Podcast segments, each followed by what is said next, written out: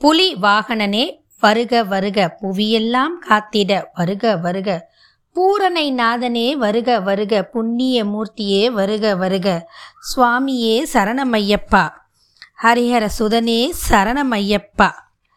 தெய்வங்களும் சித்தர்களும் இது உங்கள் தமிழ் பாட்காஸ்ட். வணக்கம். இன்னைக்கு நம்ம சுவாமி ஐயப்பனோட வரலாற்றில் பகுதி ஐந்தை பற்றி பார்க்க போகிறோம் இதில் என்ன வரப்போகுதுன்னா சுவாமி ஐயப்பனோட பிறப்பு. எதன் காரணமாக பிறக்கிறார்? பின்பு யாரால் வளர்க்கப்படுகிறார் அப்படின்றத பார்க்க போகிறோம் சென்ற பகுதியோட தொடர்ச்சி வந்து பஸ்மாசுரனோட வரத்தால் பஸ்மாசுரன் எப்படி அழிஞ்சார் அப்படின்னும் இந்த பகுதியில் வரப்போகுது. மோகினியை பின்தொடர்ந்த பஸ்மாசுரன் ஒரு கட்டத்தில் மோகினியோட அழகுலையும் நடனத்திலையும் மயங்கி சொக்கி போய் நிற்கிறாரு மோகினியான இருக்கிற மகாவிஷ்ணு தன்னோட நடன கலையில் ஒரு இடத்துல என்ன செய்கிறார்னா தன்னுடைய இரண்டு கரங்களையும் தூக்கி மார்புக்கு இணையாக வைத்து தனது நடன அசைவுகளால் அழகாக மிளிர்கிறார். அதை பார்த்து கொண்டிருந்த பஸ்மாசுரன் மா மோகினி செய்வதைப் போல தானும் தன் இரண்டு கரங்களையும் தூக்கி மார்பின் பக்கத்தில் வைத்து ஆட்டம் ஆடுகிறார். அவர் இந்த நடன அசைவுகளில் தன் சிந்தனையை மறந்தார். தான் எந்த காரணத்துக்காக வந்தோம் என்பதையும் மறந்தார் பின்பு மெதுவாக மோகினி தனது கரங்களை சிரத்தின் மீது வைத்து ஆடினார் மோகினியாக இருக்கும் மகாவிஷ்ணுவின் காரணமே இதுதான். எப்படியாவது பஸ்மாசுரனை அழித்துவிட வேண்டும். காரணம் அசுரனின் தொல்லை தாங்காமல் தேவர்களும் முனிவர்களும் அவதிப்படுவது மட்டும் அல்ல கொடுத்த வரத்தை கொடுத்தவருக்கே சோதிக்க எண்ணி பஸ்மாசுரன் சிவனை பின்தொடர்ந்து ஓடிய காரணத்தினால் இடையே புகுந்த மோகினி அவதாரத்தில் இருக்கும் மகாவிஷ்ணு எம்பெருமான் ஈஸ்வரனை காப்பாற்றுவதற்காக இப்படி ஒரு செய்கையை செய்கிறார். மோகினியை பின்தொடர்ந்து நடனமாடிக்கொண்டிருந்த பஸ்மாசுரன் பின் நடனமாடும் மோகினியின் அழகில் மயங்கி தான் பெற்ற வரம் பற்றிய எண்ணம் அவன் நினைவிற்கு எட்டாமல் நடன நிலையில் தன்னை முழுவதும் மறந்து அபிநய கலையால் தனது இரண்டு கரங்களையும் தனது சிரசின் மீது வைத்தான் உடனே அடுத்த கணமே தான் பெற்ற வரத்தால் தானே முழுவதும் சாம்பலாக போகிறோம் என்பதை துளியும் அறியாமல் மதி மயங்கி அழகில் மயங்கி சாம்பலாகி போய் தன் அழிவை தானே தேடிக்கொண்டான் பஸ்மாசுரன் கெடுவான் கேடு நினைப்பான். இதுவே அதற்கு ஒரு சிறந்த உதாரணம். தான் பெற்ற வரம் நல்ல வரமாக இருந்தால் நம் வாழ்வில் மேன்மை அடைவோம். பெற்ற வரம் தீய வரத்தினால் தானே அழிந்தான் பஸ்மாசுரன் பஸ்மாசுரனை அழித்தார் மகாவிஷ்ணு. இப்போ என்ன நடக்குதுன்னா முன்ன ஒரு காலத்தில் ரொம்ப நாளைக்கு முன்னாடி பிரம்மதேவர் தேவர்களுடன் வந்து மகிஷி அரசிய அரக்கியை பற்றியும் அவள் பெற்ற வரத்தை பற்றியும் எடுத்து உரைக்க அரக்கியால் தேவர்கள் அடையும் இன்னல்கள் அதை எல்லாம் எடுத்து எம்பெருமான் ஈஸ்வரனும் கூறினார்கள். இப்பொழுது பஸ்மாசுரன் முழுவதமாக அழிந்த பின்பு திருமால் மோகினி அவதாரத்தில் அழகாக காட்சி கொடுத்து கொண்டு இருந்தார். அப்பொழுது ஈஸ்வரனை அவர் மனதால் நினைத்தார். சிவபெருமானை என்ன சிவபெருமானை காண நினைக்கும்போது எம்பெருமான் ஈஸ்வரனும் அவ்விடம் தோன்றினார். சிவபெருமான் மோகினியாக அவதாரம் கொண்ட திருமாலை கண்டதும் பிரம்மதேவர் எடுத்துரைத்த மகிஷி என்ற அரக்கிய அழைக்கும் தருணம் வந்துவிட்டது. காத்து இருந்தது இப்போது நிறைவேறப் போகிறது. சிவபெருமான் மோகினி அவதாரத்தை காண இரு சக்திகளின் இறைவால் ஒரு மாபெரும் சக்தியானது பல லட்சோப லட்ச சூரிய ஒளியின் வெளிச்சத்தை காட்டிலும் அதிக வெளிச்சம் கொண்ட ஒரு குழந்தையை உருவாக்கியது. அந்த குழந்தை யார்? அப்படின்றத இப்போ பார்ப்போம். இந்த குழந்தை உருவானதும் தேவர்களின் மகிழ்ச்சிக்கு அளவே இல்லாமல் போனது. இந்த இரண்டு மாபெரும் சக்திகளின் இணைவால் உருவான குழந்தையை காணவும் அரக்கியின் இன்னல்களிலிருந்து தங்களை காக்கும் வல்லமை கொண்ட இந்த ஐயனை காணவும் தேவாத தேவர் கூட்டம் அனைவரும் அந்த குழந்தை உருவான இடத்திற்கு ஓடி வந்து சேர்ந்தார்கள். அந்த குழந்தையை கண்டு மனம் மகிழ்ந்தார்கள். இப்படியான இருக்கும் இடத்தில் ஆண்டு இந்த நேரத்தில் என்ன நடந்துச்சுன்னா ஒரு ஊரில் அந்த ஊரில் ஒரு அரசன் ஆண்டு கொண்டு வந்தான். அவருடைய பெயர் பந்தலராஜன். அவர் வந்து ஒரு சிறந்த சிவபக்தி கொண்டவர். என்னதான் அவர் சிவபக்தி கொண்டு சிறந்த அரசனா நாடாண்டு வந்தாலும் அவர் மனதில் சந்தோஷமோ மகிழ்ச்சியோ இல்லை. இதற்கு என்ன காரணம்னு பார்த்தீங்கன்னா அந்த மகாராஜாக்கு குழந்தை செல்வம் இல்லை. எத்தனை செல்வங்கள் இருந்தாலும் குழந்தை செல்வம் இல்லையேல் என்றால் அது வாழ்க்கையின் மகிழ்ச்சியை குலைத்துவிடும். செல்வங்கள் இல்லாவிட்டாலும் குழந்தை செல்வம் இருந்தால் மகிழ்ச்சிக்கு எல்லையே இருக்காது. இப்படிப்பட்ட ஒரு சூழ்நிலையில் அவர் எம்பெருமான் ஈஸ்வரனை தினமும் வேண்டி வணங்கி கொண்டு இருந்தார். குழந்தை வரத்தை நீக்கவும் தான் மகிழ்ச்சியோடு வாழவும் ஈஸ்வரனை வணங்கி கொண்டு இருந்தார். இப்பொழுது அவருடைய ஏக்கங்கள் தீரும் நேரம் வந்துவிட்டது. அவருடைய ஏக்கங்களை நீக்கும் பொருட்டு இந்த குழந்தை தெய்வீக குழந்தை இரண்டு மாபெரும் சக்திகளால் உருவான சூரியனை போன்ற ஒரு குழந்தை இப்பொழுது அவரிடமே வந்து சேரப்போகிறது. தனது அவதார கடமையை நிறைவேற்றி கொள்ள இந்த பந்தல மகாராஜாவிடம் வந்து சேரப்போகிறது இந்த குழந்தை.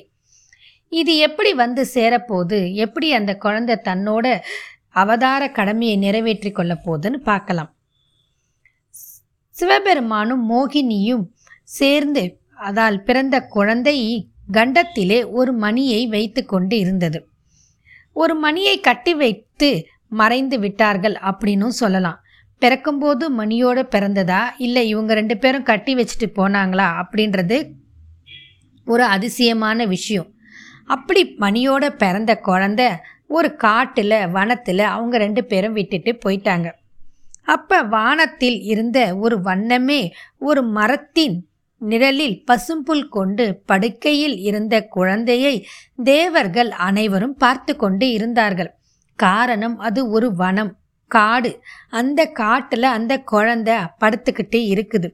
அந்த குழந்தைய மற்ற மிருகங்கள் தீண்டாத வண்ணம் தேவர்கள் பார்த்துக்கிட்டே இருந்தாங்க. இந்த குழந்தை யார்கிட்ட போய் சேரப்போகுது? எப்படி போய் சேரப்போகுது அப்படின்னு.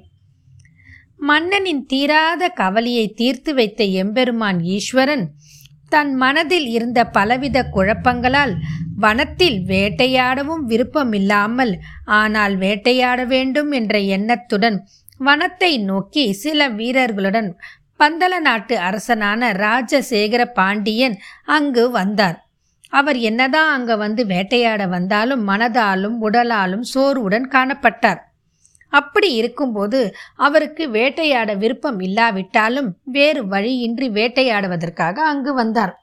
இப்படி அவர் வனத்தில் இருக்கும்போது ஒரு இடத்துல குழந்தையோட அழுகுழல் கேட்குது அவர் கொஞ்ச நேரம் ஸ்தம்பித்து நிற்கிறாரு நிஜமாவே குழந்தையோட அருள்கள் கேட்குதா இல்லை நமக்கு தான் அப்படி ஒரு பிரம்மையான்னு யோசிக்கிறாரு. மீண்டும் குழந்தையின் அழுகுரல் கேட்கவே அவர் சற்று முற்றும் திரும்பி பார்க்கிறார். தன் காதுகளில் விழுவது நிஜமாகவே குழந்தையின் அருகுரல் என்பதை ஊர்ஜினம் செய்து கொண்டார்.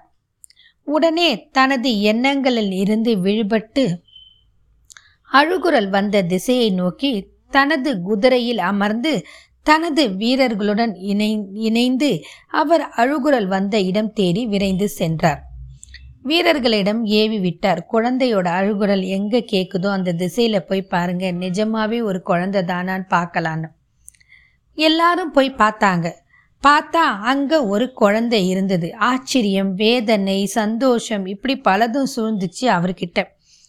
காரணம் என்னன்னு பார்த்தீங்கன்னா மிருகங்கள் நடமாட்டம் ரொம்ப இருக்கக்கூடிய ஒரு அடர்ந்த வனம். மிகப்பெரிய காட்டு பகுதி. பெரும்பாலும் இருள் சூழ்ந்து இருக்கும் அந்த இடத்துல. அப்படியான ஒரு இடத்துல இவ்வளோ ஒரு அழகான குழந்தைய யார் இந்த நட்ட நடுவிலே போட்டுட்டு போயிட்டாங்க? இந்த குழந்தை யாரோட துணையும் இல்லாமல் இருக்குதே? இப்படி தன்னந்தனியாக இருக்குதே அப்படின்னு பார்த்த மன்னர் அதற்கு கொஞ்சம் யோசிச்சார். அதுக்கப்புறம் அந்த சுற்றி பார்த்தா யாருமே இல்லாமல் அந்த குழந்தை அங்கே தனியாக அழுதுகிட்டு இருப்பதை பார்த்து அவருக்கு மனசு ரொம்ப கலங்கி போச்சு. உடனே குதிரையிலிருந்து இறங்கி அந்த குழந்தைகிட்ட போய் அதை எடுத்து தன்னோட வைத்துக்கிட்டார்.